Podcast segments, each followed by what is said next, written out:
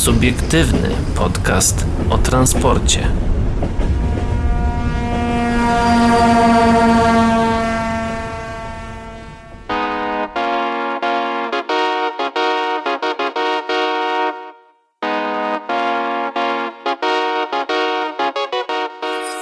Heja, mm, z tej strony wasz ulubiony podcast kolejowo, transportowo, autobusowo, samolotowo, ym, trochę... Dźwigowy. Y, tak, tak, nie zapominajmy, że środki transportu bliskiego to też środki transportu, więc możecie się spodziewać niedługo e, jakichś może tematów, że tak powiem, e, na temat środków transportu bliskiego. Nie będę zdradzał, co to jest, więc jeśli ktoś nie jest zapoznany z pojęciem środków transportu bliskiego, to polecam się tym zainteresować, sobie sprawdzić, co to jest. E, Dla mnie to był duży szok, kiedy przyszedłem na zajęcia o tym przedmiocie na mojej uczelni. Nie, nie jest to na przykład e, linie autobusowe krótkodystansowe. Nie, to nie jest to, więc... Nie, to e, nie o to chodzi. A chodzi na pewno o to, że witają się z wami Paweł Gajos? i Adrian Stefańczyk. No cóż, dzisiejszy, dzisiejszy program jest troszeczkę bardziej Na speedzie, tak i też troszeczkę bardziej okrojony w tematy, ale bardziej myślę, że w merytorykę. Wzbogacony w merytorykę. tak, myślę, że bardziej będziemy się tutaj e, merytorycznie dzisiaj wypowiadać, bo taki mamy e, ambitny plan. Tak, jeszcze ja tylko powiem to później powiedzieć, ale już powiem na początku, żeby was tutaj zaciekawić trochę. Y, jest, jestem, że tak powiem, tutaj umówiony na rozmowę pewną, bo y, jest głośny temat w Polsce, nie wiem czy się, czy, czy nie wiem, wyszli, czy otworzyliście, otworzyliście okno z waszej piwnicy i usłyszeliście informację o tym, że jest tam budowa na trzecia linia metra w Warszawie. Warszawie. Tak, jest, my właśnie otworzyliśmy to okno. Nie, po prostu nie chcieliśmy poruszyć tego tematu, bo to jest zbyt dużo tam rzeczy, a tym bardziej my się nie znamy, bo no nie jesteśmy z Warszawy, więc nie wiem jakie tam są, e, że tak powiem, uwarunkowania różne. No i też jakoś przesadnie się nad metrem nigdy nie... Znaczy, ja się może interesuję i mnie to ciekawi. Sama budowa i technika met metra, no to coś tam wiem, ale tak jakby mm, uwarunkowania, czy to jest dobrze poprowadzona linia, czy nie, no nie wiem, bo nie jestem z Warszawy po prostu. Tak, nie no wiem. ale też, to, znaczy też chodzi mi o to, że jakby nie, nigdy nie rozmawialiśmy, przynajmniej na, podca- na, na, na podcaście, ojku, nie mogę się wysłowić, e, na podcaście właśnie na temat metra, no dlatego, może kiedyś coś wspomnieliśmy, ale, ale to było tak, tak rzutem. Tak, więc moim zdaniem no, nie, nie chcę siebie, siebie samego rzucać, tym bardziej też Adria, razem z Adrianem nie chcemy się rzucać na głęboką wodę, jakim jest temat metra. Ale na po pewno prostu- na głęboką wodę wejdzie, znaczy nie, to jest trochę płytsza woda. Więc y, do czego zmierzam? Do tego, że y, jestem umówiony na rozmowę z pewnym gościem, y, którą będzie, będę nagrywał zaraz po naszym nagraniu tutaj i będziecie ją mogli odsłuchać jako spot extra, czy coś takiego, materiały ekskluzywne, że tak powiem. Y, Będzie to dostępne tylko i wyłącznie na platformie Spotify, a jeżeli będziecie gdzieś tam ewentualnie też e, chcieli, znaczy może inaczej, spróbujemy też Może to na Facebooku? puścić na, na, na Facebooku, jeżeli zobaczymy, że jest w miarę dobry odzew, to będziemy też publikować te materiały na Facebooku, jeżeli nie, no to będą tylko i wyłącznie na Spotify'u, Apple Podcast, TuneIn Radio. No, więc jeżeli jesteście, chcecie poznać, że tak powiem, e, opinię osoby no, bardziej kompetentnej od nas i na pewno o wiele mm, kompetentnej w ogóle w tym zakresie, co ona na ten temat myśli, będą też poruszane, pyta, pyta, będzie też Tematy. poruszana tem, tematyka metra w Krakowie na przykład. O. Mhm, mhm. No właśnie, więc... Ale nie zapeszajmy, Tak, tak. zachęcamy was do tego, abyście śledzili nasze media społecznościowe, A właśnie tymczasem co Facebooka. w dzisiejszym e, podcaście? Hmm, Będzie na pewno, e, przy- przyjrzymy się końcom testu Flirta Akku w Niemczech. Mm, Kraków e, pojedzie na zielonej energii, to też będzie takie dosyć e, ciekawe. e, No i podsumujemy, czy ja postaram się podsumować całą, całe w ogóle to wydarzenie z blokadą kanału sueskiego. Znaczy pewnie wszy, wszyscy już o tym trąbią tak głośno, więc pewnie wszystko wiecie, ale myślę, że dam radę jakieś tutaj ciekawostki przemycić jednak, o których nie wiedzieliście. Ale zacznijmy od Znaczy jeszcze, polskich... je, jeszcze tak? powiemy też o wykolejeniu pewnego pociągu, jakiego konkretnie tego dowiecie się już dosłownie za moment, bo teraz polskie pociągi wracają na znaczki Poczty Polskiej. Tak, moim zdaniem to już jest wielka gratka dla miłośników kolei i ja już idę się zaraz ustawiać w kolejce do mojej placówki pocztowej. po Rozumiem, że po znaczki. prostu z- zostaniesz... E- nie pamiętam jak się nazywa ta, No, nie, ta tak, profesja w zbieraniu No, znaczków. zbieranie znaczków chyba po prostu.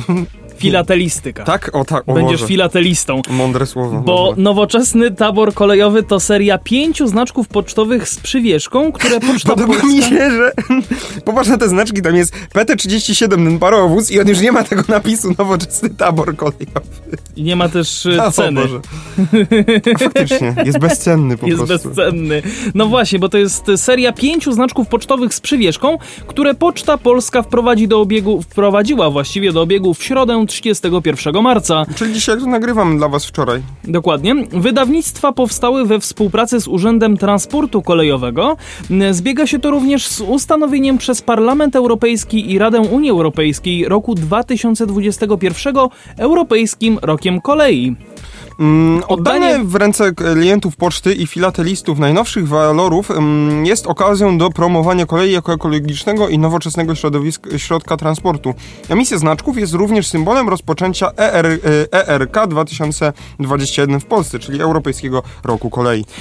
Autor projektów, pan Jan Konarzewski, w ramach najnowszego wydawnictwa przedstawił współczesne, elektryczne pojazdy szynowe wykorzystywane w Polsce przez największych przewoźników, czyli PKP Intercity, Polregio i Koleje Mazowieckie.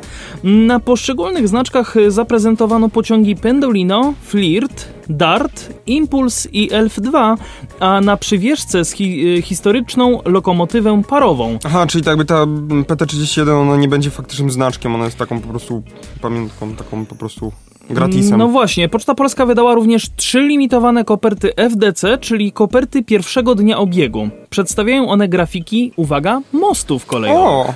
E, Z każdym rokiem polski tabor kolejowy staje się coraz nowocześniejszy i bardziej bezpieczny. Poczta Polska dostrzega to wraz z Urzędem Transportu Kolejowego. Prezentuje na pięciu znaczkach pojazdy szynowe, promując nie tylko najbezpieczniejszy, ale również jeden z najbardziej ekologicznych środków transportów na lądzie. Ciekawostką filatelistyczną, o właśnie, mm, jest pokazany na przywieszce parowóz PT-31, który był synonimem nowoczesności polskiej kolei w latach 30. XX wieku, stwierdza prezes Poczty Polskiej, Wiceprezes. Wies- wiceprezes Poczty Polskiej Wiesław Włodek. Wiesz co, tutaj też było napisane, że oddanie w ręce klientów Poczty i filatelistów. Tak? A, to, czyli jednak nie byłeś taki mądry. Znaczy nie, nie, nie, ja, ja A sobie tak- to przypomniałem i dopiero później zorientowałem się, że jest to Dobrze, w tak było, tak było. Tak było, nie zmyślam. Najnowsza emisja Poczty Polskiej jest odpowiedzią na zgłaszane przez filatelistów zapotrzebowanie na tematykę kolejnictwa.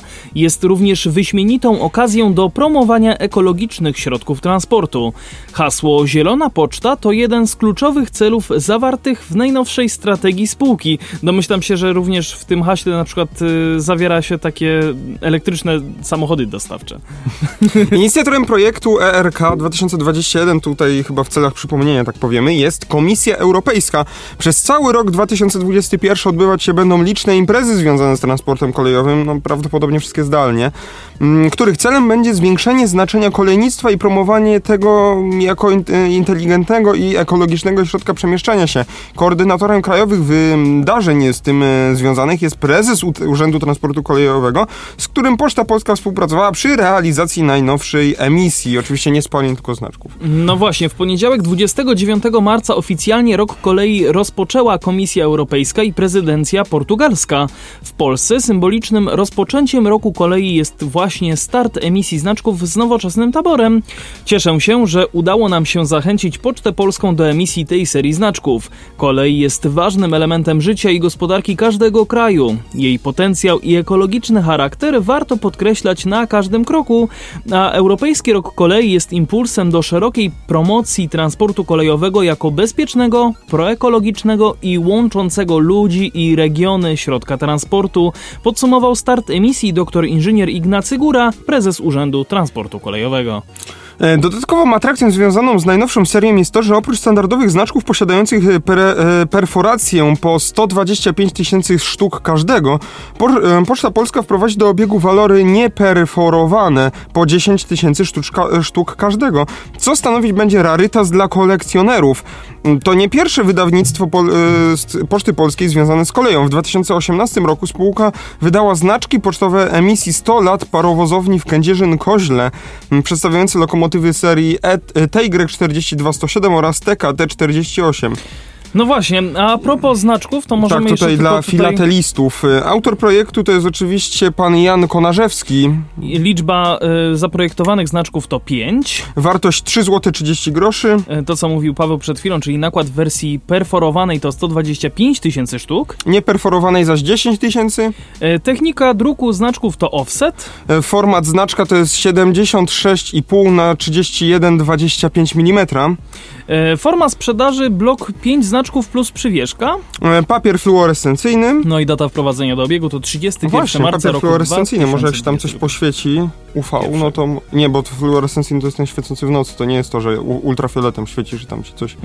Tak jak na prawie jazdy ci się te pokazują. Albo Nie, na, na, e, na banknotach. No ale to może coś będzie faktycznie widać tam po ciemku na nich. No nie wiem, no nie wiem, zobaczymy. Czy wydaje mi się, że papier fluorescencyjny to nie jest papier, który świeci, tylko to jest po prostu taki materiał. Tak, ale że to on będzie jakoś odbijał się po ciemku, tak? Bo to coś z tym ma związane. Nie wiem. Nie wiem, naprawdę, nie chcę tu w błąd wprowadzić. No niestety, ja dzisiaj z radia wyjdę bardzo późno i nie zdążę tego dzisiaj jeszcze kupić, ale chyba z rana jutro jadę do najbliższego punktu pocztowego wokół mnie i, i kupuję. E, Nie, Pawle. Pa fluorescencyjny papier ksero to jest taki, na, na, przykładowo oczywiście papier ksero, to jest taki zwykły papier Aha. samoprzylepny. no Po to prostu chodzi o to, że je wiesz, że jak go poliżesz, to wtedy on się przyklei. Aha, w ten To sposób. jest w ten sposób. Dobra. To jest taka. E, Właśnie. Tak. E, my przechodzimy dalej właśnie do wykolejenia ukraińskiego pociągu Intercity. E, IC znaczy się, bo to nie Intercity, tylko Mm. kategorii IC. No właśnie, 29 marca pociąg IC zestawiony z zespołu trakcyjnego Hyundai Rotem wypadł z szyn w pobliżu miejscowości Sławhorod na Ukrainie. W sieci pojawiło się nagranie z tego zdarzenia. Nagranie pozwolę sobie obejrzeć już i do czego też was zachęcam. Elektryczny zespół trakcyjny Hyundai Rotem realizował połączenie z Kijowa do Zaporoża. Pociąg Intercity wpadł, wypadł z łuku z szyn na łuku dwutorowej linii 50 km od stacji przeznaczenia. Całe zdarzenie zostało nagrane z kamer umieszczonych w kabinach maszynisty. Widać na nim wyraźnie spore wyboczenie toru, które musiało być przyczyną wypadnięcia z e, szyn, hi- e, z szyny właśnie tego Hyundai'a. Z torów wypadło 6 z 9 wagonów zespołu trakcyjnego. Były to wagony zlokalizowane w tyle składu. Na szczęście z żaden z 88 pasażerów podróżujących pociągiem nie został poważnie ranny. 30 marca wieczorem e, linia została naprawiona i przygotowana do ponownego otwarcia ruchu. Powołano również komisję, która dokładnie e, ma poznać przyczyny problemów z torem. Wiadomo, że w pobliżu miejsca, gdzie tor był uszkodzony, znajdowały się osoby postronne, co widać na nagraniu i Tak. fakt. y, Ja tutaj właśnie obejrzałem to nagranie w momencie, Widać kiedy Paweł tam czytał. jakichś ludzików. Tak, widać tutaj jakieś osoby, jest tam ktoś. Ktoś tam stoi w gruncie rzeczy. To jest nagranie w ogóle dostępne na Facebooku, tylko ja nie umiem cyrylicy, więc wam nie, nie powiem. Tak, więc nazwy. lepiej sobie przez rynek kolejowy szybciej to znajdziecie. Em, Warto wspomnieć, że dwusystemowe dalekobieżne zespoły trakcyjne Hyundai Rotem HRCS-2 weszły do eksploatacji na Ukrainie w roku 2012 przed Euro 2012. 10 zespołów trakcyjnych zdolnych operować prędkością do 160 km na godzinę jest wizytówką ukraińskich kolei. Można nimi podróżować w relacjach Kijów-Dnipro-Zaporoże. Na tej linii miał miejsce wypadek, e, również na, mm, na relacji e, Kijów-Charków oraz Kijów-Lwów z przedłużeniem do Truskawca. No jeżeli lubicie truskawki, to do Truskawca jedźcie. Właśnie, m- nie wiem, czy widziałeś ten filmik, to był z, tylne, z, z tyłu, tak jakby Tak, pojazdu. tak, właśnie to widzę. No, wyglądało to niebezpiecznie, tak, że tak powiem, miotało nim jak szatan. Mm, no w gruncie rzeczy. No, yy... Ale ja też widzę po prostu jakby na, na ja tym... też p- tak patrzę, to wyboczenie tej szyny, tak jakby ta jedna szyna w ogóle nie jest przykręcona. I to bardzo... mm, Jak to Znaczy, nie, nie wiem na ile to był, y, to już, y, to wyboczenie zostało spowodowane samym wykolejeniem, a na ile ono już takie było. Jezu, jak mnie wkurza Facebook Watch, który po prostu po zatrzymaniu, zamiast pokazać klatkę, stop klatkę, to pokazuje więcej filmów. Jakby, drogi Facebooku, wyłącz to. Błagam, wyłącz to. Bo jakby ja chcę zobaczyć, co tam się dzieje. Chciałem zobaczyć to wyboczenie po prostu Ja, się, ja patrzę na zdjęciu, które jest tam na górze. Na, A rzeczywiście. mm, Ten, no i tu jest źródło, że to jest... mm, Nie wiem, cyrylicy nie umiem czytać niestety, ale to jest YouTube. tv5youtube.com. Tak, tylko że to jest jakaś stacja ukraińska, nie wiem jaka. No niemniej jednak wyglądało to bardzo, bardzo niebezpiecznie. Tak, i mi się wydaje, że mogła być tutaj właśnie coś związane z tymi osobami postronnymi, no bo tak dziwnie, żeby w, nie wiem, może jakieś Mikole po prostu zrobiły zdjęcia i przy okazji się pociąg wy, wy, wywalił. No, nie wiem. Miejmy No, nadzieję, Dziwnie że... to wygląda, w sensie, że... Znaczy miejmy nadzieję, że te osoby po prostu nie miały jednak żadnego, e, że tak powiem, e, udziału w tym, żeby, żeby właśnie ten zespół wypadł. Znaczy, no nie wiem, nie wiem. No, je, sytuacja jest bardzo podejrzana na pewno, no i to, wy, to wyboczenie wygląda bardzo poważnie. No, to w ogóle jedna szyna tak jakby nie była przekręcona po prostu. Dobra, tymczasem... No, to, no właśnie, mm, właśnie te tory tak dziwnie wyglądają. Koniec testów flirta Akku w Niemczech. 185 km zasięgu na samych bateriach. Stadler zakończył projekt badawczy dotyczący akumulatorów, akumulatorowych flirtów rozpoczęty w roku 2018. Projekt miał na celu opracowanie najefektywniejszej technologii bateryjnej dla zespołów trakcyjnych, a testy flirta Akku trwały 3 lata. Zdaniem Stadlera początkowe założenia w stosunku do flirta Akku oferują sprawdzony zasięg 185 km przy pracy wyłącznie na akumulatorze. Jak informuje Stadler, 54% europejskiego systemu kolejowego jest zelektryfikowane z tendencją do rozwieszania kolejnych kilometrów sieci trakcyjnej. Na przykład w Niemczech 60% linii kolejowych jest zelektryfikowanych, a do 2025 roku będzie ich 70%. Pozostaje pytanie o sens drogiej elektryfikacji linii drugo- i trzeciorzędnych, jeśli będzie można w, y, bez elektryfikacji używać mm, na ich pojazdów zeroemisyjnych. Podczas naszej wspólnej trzyletniej pracy nad projektem mogliśmy uzyskać cenne informacje na temat dalszego rozwoju technologii akumulatorów, wyjaśnia Evelyn Thiel, mm, dyrektor techniczny projektu badawczego w Stadler. Od prezentacji jesienią 2018 roku pojazd był w pełni dopuszczony do ruchu pasażerskiego, przejechał 15 tysięcy kilometrów na samym zasilaniu bateryjnym. No właśnie, zespół projektowy sprawdzał kilka scenariuszy ruchowych pojazdu, które zdarzają się w codziennej eksploatacji. Na przykład takich jak nadrabianie opóźnień na trasie, czyli zwiększone przyspieszenie lub nieznaczny wzrost prędkości jazdy w ramach możliwości linii, czy użytkowanie w ekstremalnych warunkach pogodowych w celu przetestowania reakcji akumulatorów. Latem roku 2019 testowaliśmy flirta Aku podczas upałów przy 40 stopniach Celsjusza na zewnątrz i przy pełnym wykorzystaniu klimatyzacji. Zimą roku 2021 przy dwucyfrowych temperaturach poniżej zera, no i wykorzystanie w trybie czystej baterii było możliwe w dowolnym momencie bez ograniczeń i bez osiągania przez nas dolnej granicy pojemności, dodaje Evelyn Thiel. Z pro, y, producentem akumulatorów do, tego, do pojazdu testowanego była niemiecka firma Iliti, Intillion. Intillion y, GmbH. Zbadała ona operacyjne warunki brzegowe, które operatorzy muszą wziąć pod uwagę przy ewentualnym przechodzeniu z napędu spalinowego na trakcję akumulatorowo-elektryczną. Badania wykazały, że maksymalny zasięg pojazdu na trasach bez linii napowietrznych będzie wynosił 185 km. Jesteśmy dumni, że opracowaliśmy pojazd w pełni przetestowany i gotowy do wejścia na rynek. Nie tylko udowodniliśmy nasze założenia, ale przekroczyliśmy je w ramach projektu badawczego przy wsparciu naszych partnerów i sponsorów. Możemy powiedzieć, że wraz z wodorowym flirtem H2, który będzie testowany w USA, Stadler oferuje rozwiązania bezemisyjne dla każdej trasy, powiedział Stefan Obst, dyrektor sprzedaży Stadlera w Niemczech. Warto wspomnieć, chyba że... obst, ale nie obst, chyba O, obst. obst. Nie wiem, nie znam się.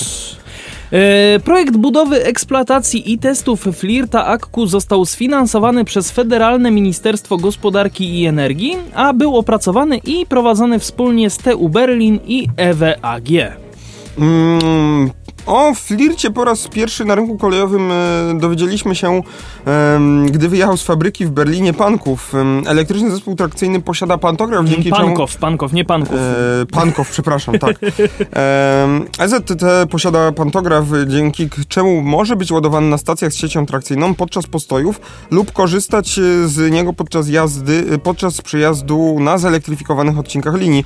To czyni z niego pojazd niezwykle uniwersalny. Zabiera na pokład 310 pasażerów, 154 na miejscach siedzących, może rozpędzić się do 140 km na godzinę.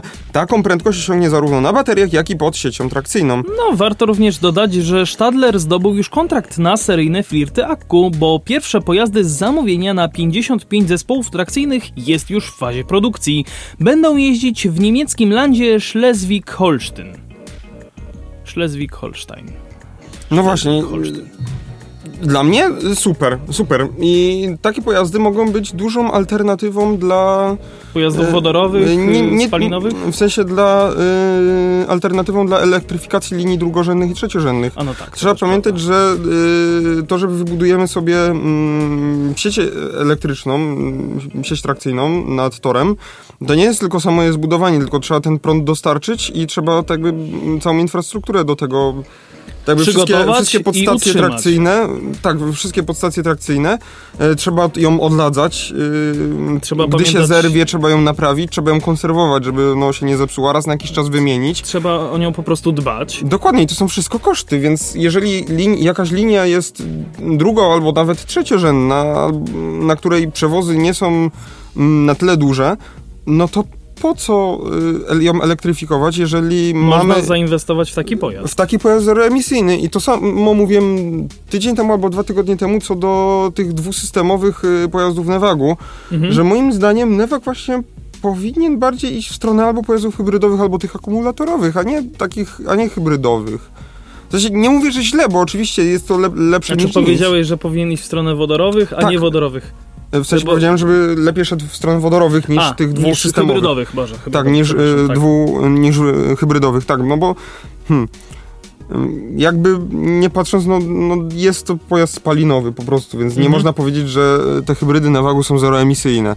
Są na pewno... Nawet jeżeli to jest wodór, to gdzieś tam... Są, one są bardziej ekonomiczne po prostu ze względu na, dla przewoźnika, który no, też są w jakiś sposób bardziej ekologiczne, no bo nie trzeba mieć pojazdu jednego, który jest spalinowy i pojazdu, który jest elektryczny, tylko masz dwa w jednym. Mhm. No i każde wyprodukowanie czegokolwiek po prostu zostawia jakiś ślad węglowy na, na planecie, jakiś Tak. ślad w sobie, więc jakby samo wyprodukowanie, czy to nawet właśnie pojazdu ekologicznego już zostawia jakiś, mm, jakiś y, odcisk po sobie zostawi, że no, do wyprodukowania tego zostało zało środowisko. A propos właśnie y, śladu węglowego, to dzisiaj oglądałem nawet film e, pewnego kanadyjskiego e, O, ja też. youtubera. Więc No dlatego o tym właśnie. powiedziałem. Tak, właśnie na temat, na temat y, samochodów elektrycznych, gdzie tak, po chodzi prostu... o elektroboom, więc liczymy na jakiegoś crossa. Mm, Może. może kiedyś razem z Linusem z LMG.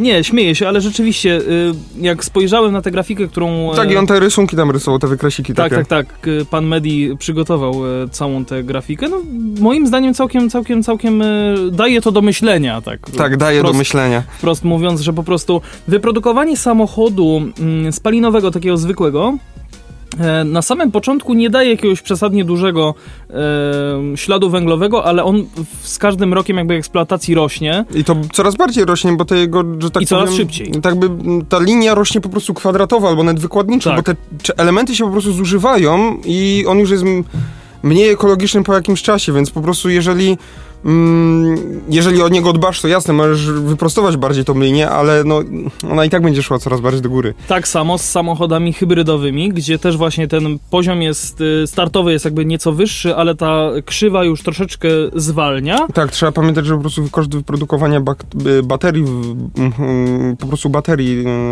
no, on zostawia bardzo duży ślad na, na, dla Na środowiska. planecie, dokładnie. No i właśnie na samym końcu, na samym szczycie jakby tej listy i, i też tego wykresu były właśnie samochody elektryczne, ale e, ich e, wykres, który pokazywał przyrost tego śladu... jest prawie śladu że zerowy. Dokładnie, tego śladu węglowego jest właśnie prawie że zerowy. On po prostu naprawdę bardzo, bardzo powoli No właśnie rośnie. fajnie jest akurat tam, że w Kanadzie, tak jak tam mm, pan Medi powiedział, nie wiem na ile to jest prawda, bo no, nie sprawdzałem tego, Mhm. e, że mm, 70% energii w Kanadzie pochodzi z odnawialnych źródeł energii, więc taki pojazd ma przede wszystkim, no ma tam bardzo duży sens i jest super rozwiązaniem.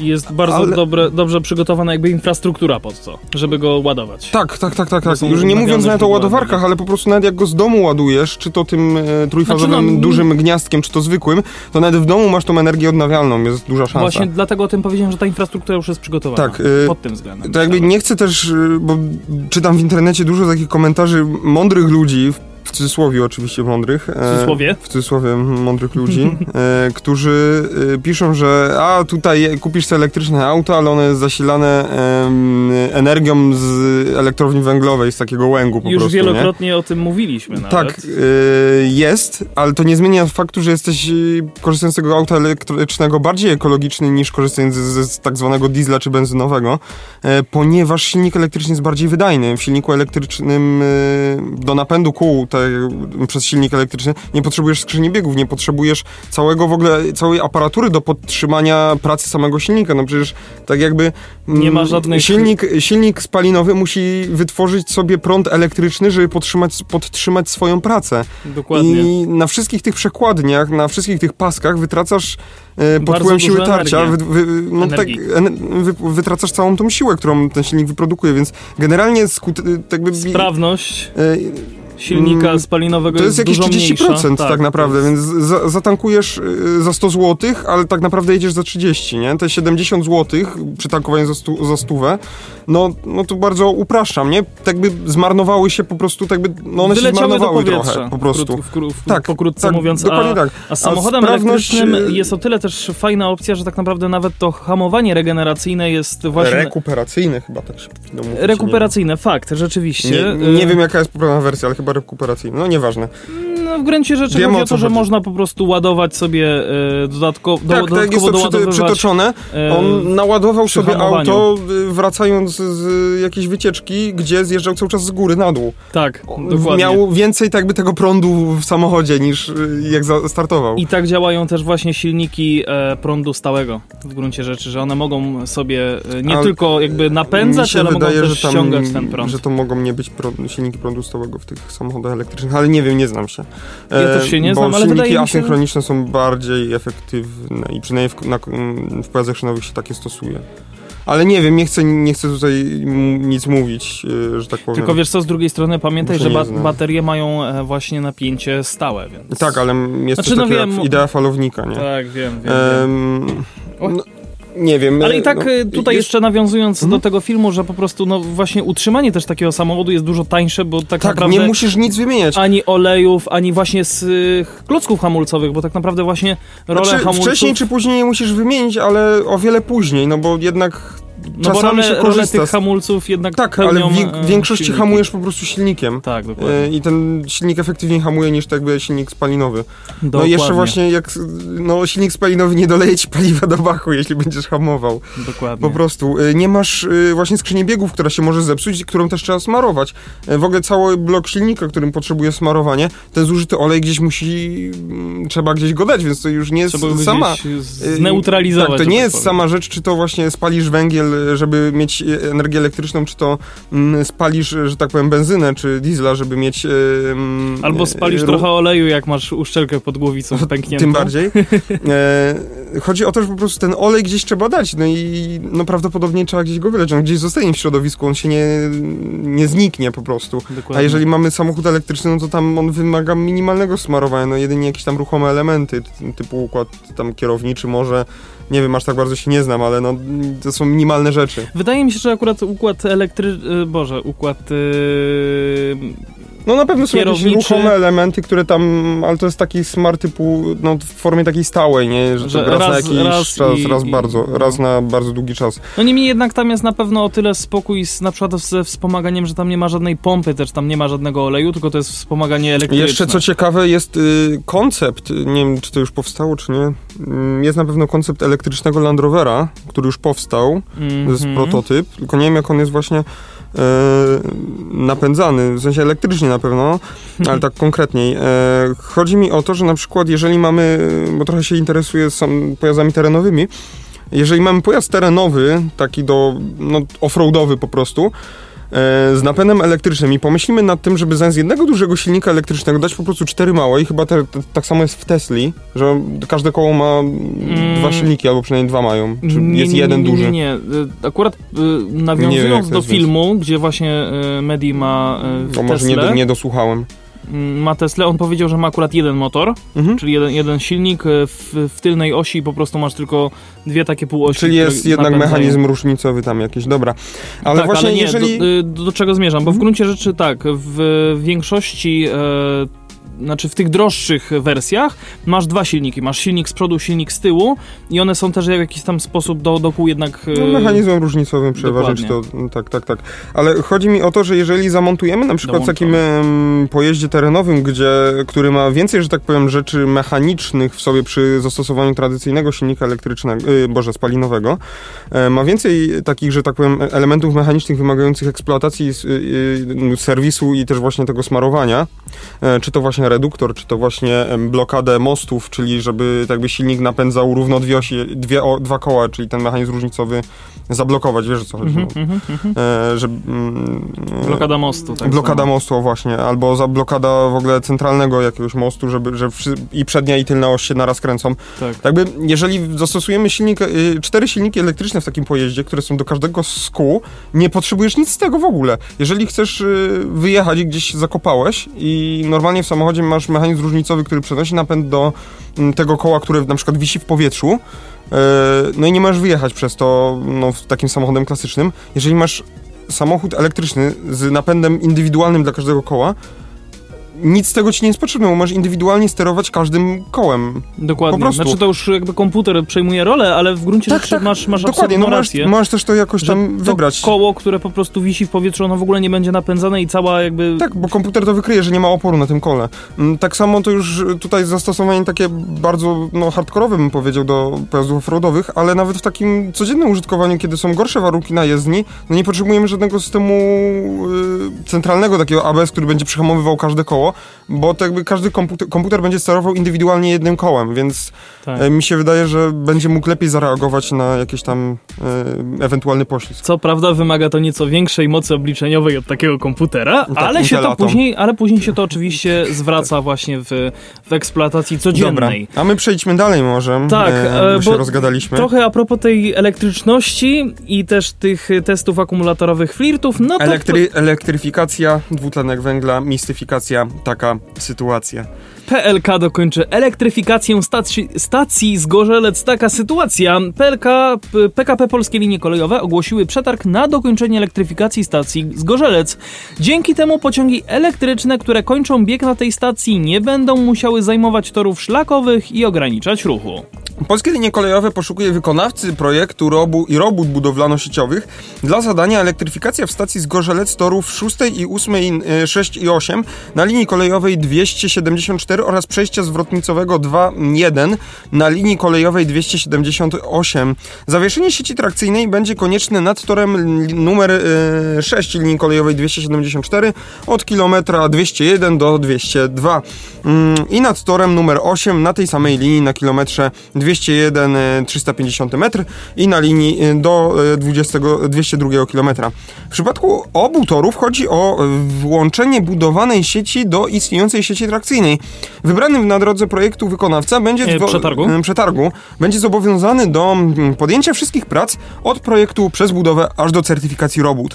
Jedynym kryterium wyboru ofert jest cena. Można je przedkładać w siedzibie PKP PLK do 19 kwietnia, a zakończenie wszystkich prac i robót objętych przedmiotem zamówienia, w tym przekazanie dokumentacji powykonawczej i certyfikacyjnej ma się odbyć w terminie 365 dni od dnia podpisania umowy. Dzięki przeprowadzonej już elektryfikacji linii Węgliniec-Gorzelec y, pociągi elektryczne m.in. należące do kolei śląskich PKP Intercity dojeżdżają od 15 grudnia dwa, poprze- y, 2019 roku do granicy polsko-niemieckiej bez konieczności zmiany trakcji z elektrycznej na spalinową. Niestety na stacji z uwagi na brak elektryfikacji torów bocznych nie ma możliwości odstawienia składów, co w skrajnych wypadkach prowadzi do ograniczenia przepustowości szlaku. Teraz ma się to zmienić. No, czyli nie będzie trzeba używać SMek, które będą przepychać te składy. raczej nawet, no raczej nawet to, to są zbyt duże koszty, żeby ta chyba SMK tam stała po prostu, więc Wiem, wiem. e, po prostu te tory, te po, pociągi stoją na torach głównych i czekają tak. kilka godzin na swój odjazd w drugą stronę. No ewentualnie trzeba by było zmieniać, edytować rozkład jazdy w ten sposób, żeby on przyjeżdżał i wracał od razu, że tam Tak. jak najmniej stał. Em, No ale faktycznie, jeżeli, jeżeli przepustowo, jeżeli postój tych pociągów na środku tej stacji no, ogranicza w dużym stopniu ruch, no to, no to warto akurat samą stację tutaj zmodernizować i dobudować tą sieć, trans, sieć e, e, trakcyjną. Krót, pokrótce mówiąc, po prostu zainwestować. A propos inwestycji, no to w ramach nowej umowy z Enea SA instytucje miejskie w Krakowie będą kupować wyłącznie energię z odnawialnych źródeł. Oznacza to, że przez najbliższe dwa lata zielona energia napędzi krakowskie tramwaje i elektryczne autobusy. Oświetli również ulice oraz miejskie budynki użyteczności publicznej. To wynik przetargu, który rozstrzygnął lider grupy zakupowej Krakowski Holding Komunalny SA. Warto wspomnieć, że holding, krakowski holding holding komunalny jest m.in. właścicielem 100% e, akcji Miejskiego Przedsiębiorstwa Komunikacji SA w Krakowie. Mhm.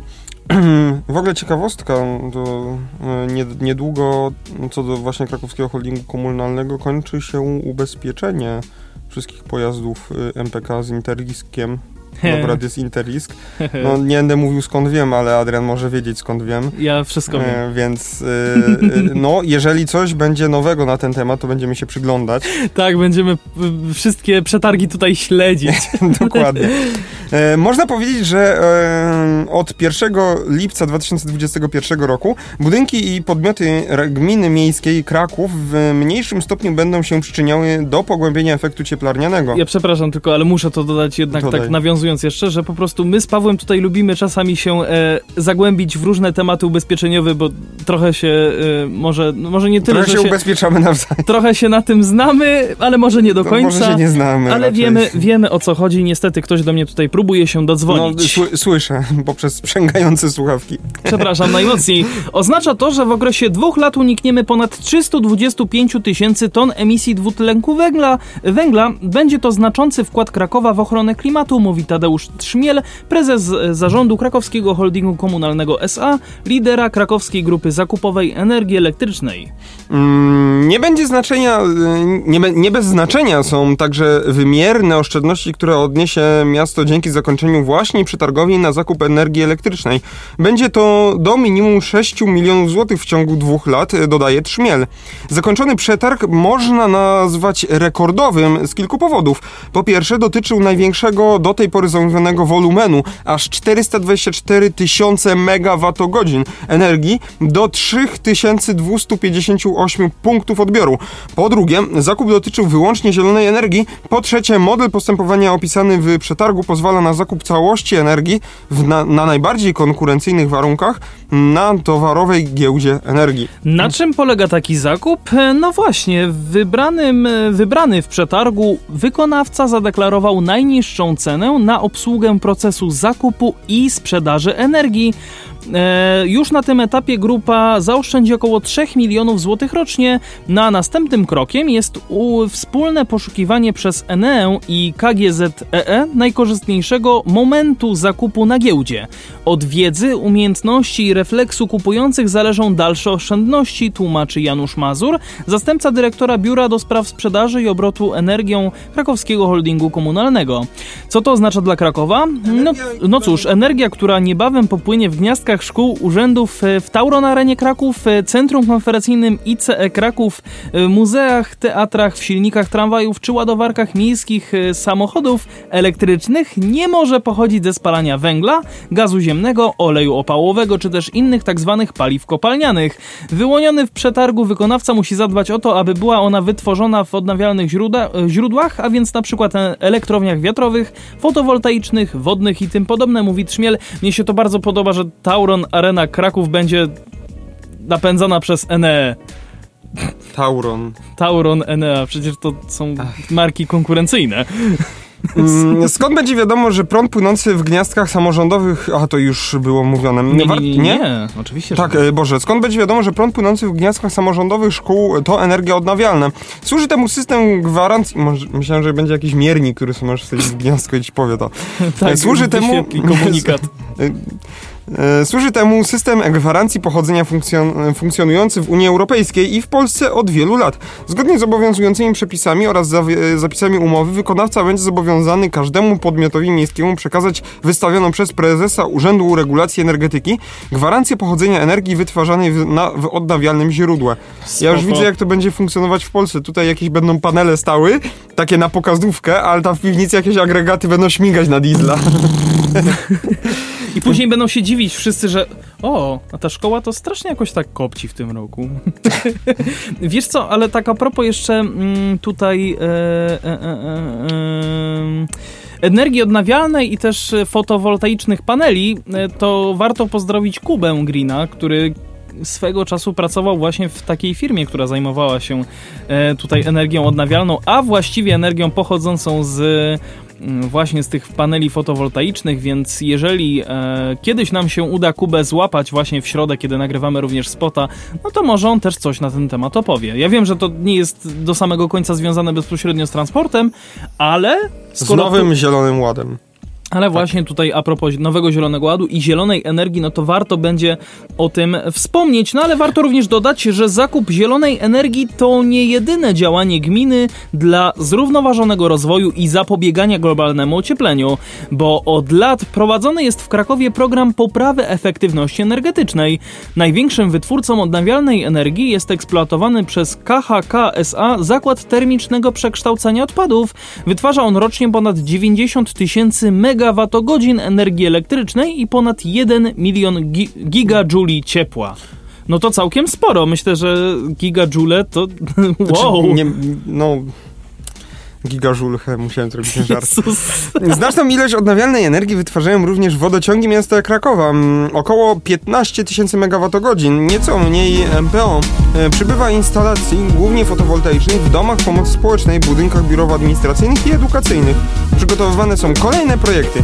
Można z pełną odpowiedzialnością powiedzieć, że już dzisiaj z niecałych 340 tysięcy megawattogodzin e, energii elektrycznej zużywanej rocznie przez podmioty gminne, nasz 30% jest produkowana w miejskich instalacjach, które nie zużywają paliw kopalnianych. W tej kwestii przodują spółki komunalne, gdzie wytwarzana zielona energia to prawie połowa całkowitej produkcji. Spoko. Fajnie, fajnie. Że w końcu gdzieś tam e, ta nasza polska. em, no, mentalność jednak gdzieś idzie w końcu w tę stronę, że hej, mamy prąd z kopalni, a możemy mieć prąd ze słońca. No właśnie. Albo z wiatru, albo z wody. No w gruncie rzeczy akurat w Krakowie no to woda, no bo e, stopień wodny Kościuszko i stopień wodny Dąbie to są takie dwa, myślę... Jeszcze stopień wodny przewóz, tam bliżej mnie to nie wiem, czy wiesz, gdzie on jest. Mm, Nie do samego końca wiem, ale wiem, że jest. E, On, to są jakby takie najbardziej znane e, miejsca, gdzie mm, akurat chyba na Kościuszce nie, ale na pewno na stopniu wodnym Dąbie jest, jest taka jakby jak to się Elektrownia. Mówi? Elektrownia, tak po prostu. Jakaś przekładnia, która działa jako... jako No na elektrownia. przewozie też jest, ona też, ona nie jest jakaś bardzo duża, ale jest na pewno. No w ogóle nie wiem, czy wiesz, to jest chyba w Krakowie jest właśnie tam obok tego jest y, śluza na Wiśle zrobiona taka dla statków generalnie. Mhm. E, to wygląda tak, że tam Wisła tak zakręca takim łukiem, że to jest coś w ten sposób, Taka w kształt litery U, tylko Coś bardzo takiego? szerokiej. tak? Mhm. Mm, I nie wiem, czy to było przekopane, to chyba było przekopane. Tu jest elektrownia wodna, elektrownia wodna, ten stopień wodny przewóz, możesz wygooglować nawet na, mapie, na mapach Google'a w tym momencie. E, Ja również naszych słuchaczy do tego zachęcam. I tutaj wyżej jest y, przekopany taki kanał mały dla małych statków, Mhm. które mogą sobie y, tak by no, ominąć Przepłynąć. tą elektrownię, bo ona jest taka, że no, nie ma żadnej, y, że tak powiem, dziury obok, gdzie mogą sobie statki przepłynąć. To jest Mhm. po prostu taki wodospad z wody zrobiony. Okej, okej. E, no i tam jest taka właśnie śluza, no bo po jednej stronie elektrowni wodnej, a po drugiej jest różnica poziomu wody. Mhm. Więc nie wiem, czy on funkcjonuje, znaczy raczej no, nie mało co pływa na Wiśle, więc on tam nie wiem, czy on jest w ogóle używany i tak dalej. E, I co ciekawe, powstała właśnie w ten sposób taka mała wyspa jakby. Ja ci to później pokażę. E, I tam są e, rodzinne ogródki działkowe. O, tak. I żeby do nich wejść, no przez teren elektrowni się nie da, jest zamknięte, tam tylko pracownicy, no i, że, że tak powiem, służba utrzymania elektrowni może przejść, ale przez ten kanał, który jest przekopany, można przejść właśnie przez tą śluzę, tak Mhm. na górze, ale tam jest ochrona i no możesz go wejść tylko osoby, które mają tam jakąś legitymację, czy ten karteczkę taką, że do, rodzi do rodzinnych ogródków działkowych idą. Mhm, Więc mhm. y, w ogóle ciekawa miejscówka w Krakowie, tam e, koło tego stopnia wodnego przewóz. Polecam trochę- każdemu zobaczyć Krakusowi. Trochę taka wyspa Wolin. No, no możesz się śmiać, ale jeszcze znacznie pokażę mniejsza, potem. Tak, ale nie, to nie jest jakieś bardzo duże, ale nie jest też bardzo małe. Załóż sobie hotel Wolin. Bo gdzie jak gdzie, ale Polacy lubią No wypoczywać w Wolin Inclusive. A my teraz a propos wypoczynków, Tak, to jak już jesteśmy, się... jak już jest, przeniesiemy się do Egiptu, już chyba wszyscy wiedzą gdzie, bo to już tak wyszło do mainstreamu i, i do, że tak powiem, kultury memowej. E, czyli Evergreen, który został zabl- zablokował na prawie, ja że tydzień myślałem, chyba. Ja myślałem, że na lotnisko. Evergiven. O tym szybko powiem i potem już przejdziemy na Dobrze. lotnisko. Mm, generalnie Kurczę, bo miałem takie idealne nawiązanie Nie- do tego lotniska. nie będę, że tak powiem, przytaczał całej historii, no bo chyba wszyscy wiecie, w ta, w, także e, w tamtym tygodniu też o tym mówiliśmy. E, No i jak to działa? Generalnie też nie mam żadnego artykułu przygotowanego, mm, ale no warto wspomnieć, że dwa dni temu, jak od cztery dni, 29 marca generalnie, statek został ściągnięty z mielizny i przywrócony do stanu pływającego. To warto e, powiedzieć na pewno. No i kole, utworzyła się kolejka około 300 statków oczekujących w kolejce na przepłynięcie przez kanał Suezki. Do czego zmierzam? Co chciałbym tutaj o, o czym uświadomić, że tak powiem. Nie wiem, czy to mm, kogoś zainteresuje, ale mnie to zainteresowało, bo się mm, tak zastanawiałem, czemu oni po prostu tego statku nie pociągną do tyłu, albo on, nie wiem, nie wrzuci wstecznego, nie? Żeby wycofać do tyłu z tej mielizny. A da się wycofać do przodu? Em, albo po prostu, że go nie pociągli, albo popchali, no. E, problem nie jest taki łatwy, jak się e, wydaje. Tak z pozoru. Tak, y, kanał Suezki jest, ma chyba albo 30, albo ileś tam metrów, no on nie jest generalnie bardzo głęboki. e, No bo on jest, Jest dosyć płytki. On jest tyle, na tyle głęboki, żeby te statki mogły po prostu przepłynąć. Mm, No, maksymalne zanurzenie wynosi 14,5 metra, tutaj przeczytałem, czyli 15 metrów pod wodą, no to chyba nie jest dużo. No i tak jakby trzeba sobie zdać sprawę, że y, ile waży cały... e, Aha, to jest maksymalne zanurzenie, przepraszam, statku Evergreen, dokładnie. To Okej. jest jego maksymalne zanurzenie, więc, y, pomija, więc no to kanał Suezki ma trochę więcej na pewno w każdym razie. Mhm. Em, trzeba sobie mm, uświadomić, ile y, waży załadowany cały ten statek. On waży około, y, nie wiem, nie chcę przytaczać, ale bardzo dużo, są miliony ton generalnie. To już wchodzimy w miliony ton, możesz Adrian znaleźć, jak masz ochotę. Tak właśnie e, w tym momencie konkretną, tutaj... e, wartość, ale to są na pewno miliony ton. Mm. I e, jak patrzymy z map, z e, Google Maps, czy tam właśnie z tych zdjęciach satelitarnych, czy to lotniczych na ten statek, no to on tam kawałeczek jest zahaczony, tak jakby. Ale e, i to tak, i właśnie to wygląda tak prozaicznie, dopóki nie uświadomimy sobie, że ten statek ma tak jakby pod sobą taki duży nos, nie wiem jak to się nazywa fachowo, mm, taki nos, czy tak jakby dziób, który jest pod wodą i on wychodzi tak jakby bardzo naprzód y, tego statku, przed niego jeszcze w ogóle. Mhm. Mm, No i on jest tak jakby właśnie na tej głębokości pi- 15 metrów pod poziomem morza, on jest tam zanurzony i on jest dość bardzo długi. Więc generalnie mm, około 1 trzecia masy tego y, statku spoczywa poprzez ten dziób, czy ten nos, który jest wysunięty pod wodą przed niego, spoczywa w dnie y, kanału Suezkiego. W- i On jest po prostu tam wbity, więc musimy y, teraz y, zastosować jakąś siłę, żeby pociągnąć do, ty, pociągnąć do siebie, do tyłu, jeśli chcielibyśmy go wyciągnąć, mm, jakąś motorówkę, czy jakąś siłę, która będzie większa niż e, jedna trzecia, e, e, jedna, jedna trzecia masy tego statku, plus jeszcze e, dodajemy opory tarcia, które wynikają właśnie no, z tego, że on jest wbity w piasek.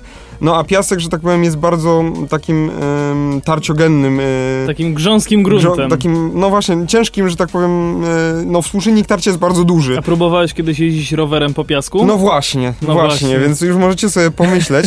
E, też wyczytałem taką jedną ciekawostkę, że... Ja znalazłem tylko hmm? ile, ile tak naprawdę tutaj Tam, mieści się na tego... Tak, po, pozwolę, że strzelę. On ma na sobie 20 milionów ton, tak? Czy nie wiem, czy dobrze strzeliłem? Nie, nie, nie, nie, nie, aż tyle to nie. W gruncie rzeczy on ma prawie 400 metrów długości, nieco mniej niż 59 metrów szerokości, ale jego wyporność to 265 tysięcy ton nieco poniżej 266 tysięcy. A to, to jednak nie w milionach, to przepraszam. To Ale w, tyś, w setkach się, tysięcy. Właśnie tak? trochę przestrzeliłem. No dobra, pomyliłem skalę, przepraszam.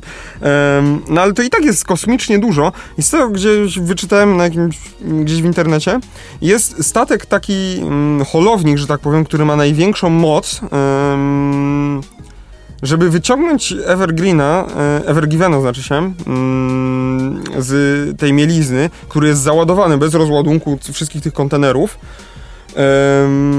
to potrzeba by było 88 takich holowników, które po pierwsze nie zmieszczą się do tego kanału Suezkiego w ogóle, no bo nie ma takiej możliwości. A po drugie? Po drugie istnieje tylko jeden taki, bo to jest jeden model, który został wyprodukowany. No na co dzień normalnie nie jest potrzebna aż taka duża moc.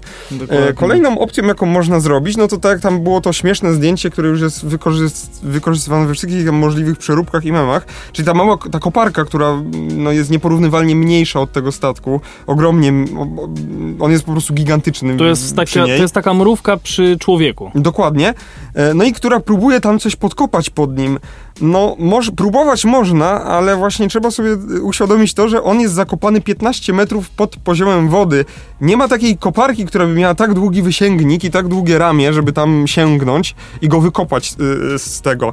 Mm, kolejną opcją, która właśnie tam na niektórych tych zdjęciach, że tak powiem, lotni lotniczych została zauważona, e, czyli taki statek, który, że tak powiem, taki, ma taki taśmociąg z łopatami, nie wiem jak to się fachowo naprawdę nazywa, bo się na tym nie znam, mhm. E, i on wyciąg wykopuje dno mhm. na swój pokład. Mhm. I można jeszcze tym próbować. I mi się wydaje, że tak generalnie zostały wykorzystane wszystkie te metody, czyli ta koparka, czyli jakieś popychanie albo ciągnięcie przez różne holowniki, e, no i też ta koparka, e, która wykopywała tak jakby dno spod tego statku. No ale to też jest problem, no bo ten statek tak jakby, on jest e, zakopany tak jakby na środku, ale on ma jakąś swoją szerokość i ta łódka, która kopie pod nim, nie może zbyt blisko, no może do niego nawet jak podpłynie jak najbliżej, to pomimo tego nie może sięgnąć też tak daleko, żeby w bok, żeby tam tam wykopać. Ona generalnie kopie pod sobą, tak w miarę. E, więc to jest takie moja dygresja, którą chciałem na temat tego kanału Suezkiego powiedzieć, ale teraz przejdźmy już znaczy, do nie, wiesz co, bo tak jeszcze, y, jeszcze tylko chciałem dodać, że mm, już tak czytając mhm. jeden do jednego, 29 marca Evergiven częściowo wypłynął, choć nadal tkwił w kanale. Zdjęcia satelitarne wykazały, że dziób statku był częściowo odsunięty od brzegu, chociaż tkwił na krawędzi kanału. Rufa statku obróciła się i znalazła na środku toru wodnego. Mm, statek został ostatecznie uwolniony i ruszył ponownie o 15 12.05 czasu lokalnego, po czym został odholowany do Wielkiego Jeziora Gorzkiego w celu przeprowadzenia inspekcji. Władze kanału poinformowały agencje żeglugowe, że kanał ma zostać ponownie otwarty od 19 czasu lokalnego, mm, kiedy po przeszukaniu dla, dna kanału Suezkiego stwierdzono, że kanał jest w dobrym stanie. W momencie wznowienia ruchu ponad 400 statków czekało, około 200 na Morzu Czerwonym, prawie 200 na Morzu Śródziemnym i około 50 na Jeziorach Gorzkich. Generał Osama Rabie poinformował, że odblokowanie zatoru utworzonego z ponad 360 statków czekających w kolejkach po obu stronach kanału potrwa 2 lub 3 dni. Wow. No właśnie. No i tak mi się, mi się wydaje, że to potrwa z miesiąc, e, więc tak moim zdaniem dość szybko. Chciałbym jeszcze powiedzieć, że nie wiem, czy widziałeś, jak ten kanał Suezki jest zbudowany dokładnie. To nie jest taki jeden korytarz przez cały, przez cały Egipt, mm, tylko e, on jest e, zbudowany z dwóch częściach. Właśnie tam jest to jezioro Gorzkie chyba, właśnie to jest ono, mhm. gdzie od północnej strony, czyli od Morza Śródziemnego do tego e, Gorzkiego jeziora, mhm. idą dwa, dwie drogi kanału tego Suezkiego Mhm. Dwie drogi. Jeżeli ten Evergiven by się tam zablokował, to nie ma problemu, jest jeszcze druga część, druga tak jakby alternatywa i można płynąć, tak. ale potem e, do, e, na północ od tego Jeziora Gorzkiego, no jest tylko jeden, jeden taki kanał wykopany mm, i no i tam właśnie on utknął. Mm, warto jeszcze tylko dodać, że wydarzenie to opóźni dostawy towarów, co może mieć wpływ e, na branżę z istniejącymi, e, może mieć wpływ nie tylko na branżę z, istniejącymi niedoborami, e, takie jak półprzewodniki, no ale aby w, w dłuższej perspektywie złagodzić niedobory towarów, przyszłe przesyłki można zamawiać wcześniej niż zwykle, aż do wyrównania różnicy. Jednak konsultant z innej firmy zauważył, że nawet krótkotrwałe zakłócenie w kanale sueskim wywoła efekt domina przez Tak, kilka tak, tak. miesięcy w, ru- w ładunku, w łańcuchu dostaw. Więc jeżeli Tak, wasze... ze względu logistyki, tak jakby brak dostawy towaru do jakiegoś na przykład fabryki em, spowoduje to, że ta fabryka opóźni efekt dostaw y, do odbiorcy. Do jakiejś Potem ten- hurtowni, później hurtownie do sklepu, w sklepie do... Tak, ale ludzi. czasami jest tak, że jedna fabryka robi jakiś półfabrykat, gdzie inna firma przerabia ten półfabrykat na jeszcze inny półfabrykat i dopiero gdzieś tam w którymś momencie to jest y, budowane coś z tego faktycznie, nie? Na przykład Więc- procesory. No, albo nawet chociażby pojazdy szynowe, nie? No To to, też. tak jakby, no Ne- Neva chociażby współpracuje z wielką ilością firm, która każda specjalizuje się w różnych, różnych rzeczach i produkuje różne rzeczy. Mm, No, a my różnie teraz przeskoczymy do, do lotniska Chopina, gdzie szybkie testy po przylocie zwolnią z kwarantanny. Od 30 marca na lotnisku Chopina w Warszawie można już wykonać test w kierunku COVID-19 jeszcze przed opuszczeniem stołecznego portu. Pierwszy punkt pobrań znajduje się w terminalu przed kontrolą zaświadczenie Straży Granicznej, no a drugi zlokalizowany został w hali odbioru bagażu. Osoby przylatujące na lotnisko Chopina w Warszawie z krajów Schengen i non-Schengen mogą już wykonać testy w kierunku COVID-19 w otwartych dziś dwóch nowych punktach w Pobrań. Negatywny wynik testu zwolni z obowiązkowej kwarantanny. Pierwszy z punktów pobrań zlokalizowany w terminalu przy gate'ach 34 do 36, czyli przed kontrolą zaświadczeń Straży Granicznej, został opracowany głównie z myślą o osobach przylatujących do Polski z, krajów strefy Schengen. Czynny jest co- codziennie w godzinach planowych przylotów ze strefy Schengen, czyli od około godziny 6 rano do aż do około północy. Można wykonać szybki test antygenowy, którego wynik będzie dostępny po 20 minutach i wydawany będzie w języku polskim, a jego koszt to 170 zł. Drugi z punktów pobrań zorganizowany przez Centralny Szpital Kliniczny M- e, MSWiA znajduje się w hali odbioru bagażu przy taśmie numer 7. Czynny jest codziennie od godziny 6.30 do ostatniego planowanego przylotu, do około godziny 24.00. Można również wykonać szybki test antygenowy, którego wynik będzie dostępny po 20 minutach i wydawany będzie w języku angielskim i jego koszt to 220 zł. czyli 50 zł więcej. Lotnisko Chopina przypomina, że w nocy z poniedziałku na wtorek między 29 a 30 marca weszły w życie zmienione przepisy doty- dotyczące kwarantanny e, dla podróżujących. W przypadku wracających do kraju samolotem kierowani będą na kwarantannę, którą w przypadku przylatujących ze strefy non-Schengen uchyli wyłącznie negatywny wynik testu na COVID-19 wykonany w Polsce. Podróżni przylatujący na lotnisko Chopina ze strefy Schengen zwolnieni są z obowiązkowej kwarantanny, jeśli posiadają negatywny wynik testu w języku polskim lub angielskim wykonany w ciągu 48 godzin przed przekroczeniem granicy i okażą jego wynik na żądanie funkcjonariusza Straży Granicznej. Jeśli podróżny przed wyjściem do strefy ogólnodostępnej nie dysponuje negatywnym wynikiem testu, jest obowiązany podać funkcjonariuszowi wszelkie dane niezbędne do nałożenia obowiązku odbycia kwarantanny, czyli adresu zamieszkania lub miejsca pobytu, w którym będzie kwarantannę odbywał, e, a także numeru telefonu kontaktowego. Z kwarantanny zwalnia również negatywny wynik testu wykonanego po przekroczeniu granicy w okresie 48 godzin, a laboratorium wykonujące test wprowadzi ten wynik do systemu informatycznego e, Państwowej Inspekcji Sanitarnej. Właśnie ciekawy jestem, co ze szczepionkami, czy jak jesteś zaszczepiony, to nie musisz nic robić generalnie. Chyba tak, ale nie jest tu nic powiedziane na ten temat, więc nie wiem. Niestety, niestety tego, tego właśnie tutaj nie ma, dlatego tego wam nie powiemy, no ale Przyloty powiemy wam. spoza, spoza Schengen. Osoby przylatujące na lotnisko Chopina mm, podlegają obowiązkowej kontroli Straży Granicznej, podczas której obowiązuje, e, obowiązane są podać funkcjonariuszowi wszelkie dane niezbędne do nałożenia obowiązku odbycia kwarantanny, adresu zamieszkania lub miejsca pobytu oraz numer telefonu kontaktowego. Niezależnie od tego, czy posiadają negatywny wynik e, testu wykonanego przed przekroczeniem granicy. Mm, Kwarantannę skrócić może wyłącznie negatywny wynik testu na COVID-19 wykonany po przylocie do Polski i wysyłany do systemu informatycznego e, Sanepidu w ciągu 48 godzin. Osoby zaszczepione dwiema dawkami szczepionki dopuszczanej w, przez Unię Europejską będą zwolnione z kwarantanny. Czyli Czyli, już było- wszystko jasne. Tak, było tutaj to napisane i wszystko okazało się jasne. Mm, no, No my będziemy chyba kończyć. Yy, tak mi się wydaje. Czy jak myślisz? Dzisiaj taki szybki, szybki ten. Ale mi się wydaje, że mm, bardzo treściwy jednak. Mhm. Szybki, W ogóle napiszcie, odcinek. jeśli chcecie takie, albo nawet trochę krótsze bym powiedział, e, żeby było większe, więcej naszej gadaniny, a tych tematów mniej, no bo Znaczy, żeby... ja bym jeszcze chętnie na chwilę wrócił do tych polskich pociągów na znaczkach Poczty no, no, Polskiej. dawaj, dawaj. Powiedz mi, e, czy rzeczywiście wybierasz się już jutro, powiedzmy z samego rana gdzieś? No może do- nie z samego rana, ale jak wstanę, y, czy ja jutro... Tylko, że jutro jest Wielki Czwartek, jak my to nagrywamy. Nie wiem, czy będzie coś... Będą, będzie poczta otwarta? Chyba będzie. Znaczy nie wiem, koło, szczerze, koło, nie wiem. koło mnie jest taka mała, mała agencja, więc tam, na, tam wątpię, żeby w- by w ogóle te znaczki nawet były. No nie wiem, może będą, więc będę musiał do Wieliczki podjechać, bo tam chyba mam najbliżej, zaraz obok, oprócz tej agencji. I To będę, jest- że tak powiem, to walczył o te znaczki. A to nie jest agencja? Agencja pocztowa taka, no nie wiem, taka... Nie, bu- agencja pocztowa, Tak. bo agencja, no agentem jesteś jak, jak bierzesz na przykład... y, y, Ja nie wiem. mm, No pracujesz powiedzmy w jakiejś firmie, ale ty masz własne zatrudnienie, jesteś No samozatrudniony, to, to, jest chyba, to, agencja. no to to chyba tak działa, w sensie O. to nie jest taka placówka mm, Poczty Polskiej, tam nie wszystko się da zrobić. O, Tam na przykład jak masz chyba awizo, to po- y, y, listonosz da ci awizo, to, tak jakby przesyłki są y, odda, oddawane do urzędów w Wieliczce, a nie tam nawet. a, to jest takie- to jest taki- Właśnie to chyba jest taka agencja, to jest takie, takie właśnie ni to poczta, ni to jakiś taki punkt. Punkt nadawczy. Nie, y, ostatnio zauważyłem, że mogę sobie tam y, pocztą polską przesyłkę do odbioru zabrać, że, to, że mogę, to działa jako punkt odbioru też przesyłek, ale ja Czyli nie coś wiem. jak no, takie coś impostowe te punkty odbioru, nie? Tak, tak, ale tam też możesz nadać, no taka poczta No, no, no. tylko w wersji demo trochę, nie ze wszystkimi możliwościami. Poczta w wersji Basic, Tak, tak, tak. jak Windowsy Basic. Dobrze, my Ale co was... chciałeś się zapytać o tym, czy faktycznie jadę? No faktycznie. Tak, tak, tak. A jeszcze co do tych, bo ja też chciałem coś dodać do tego.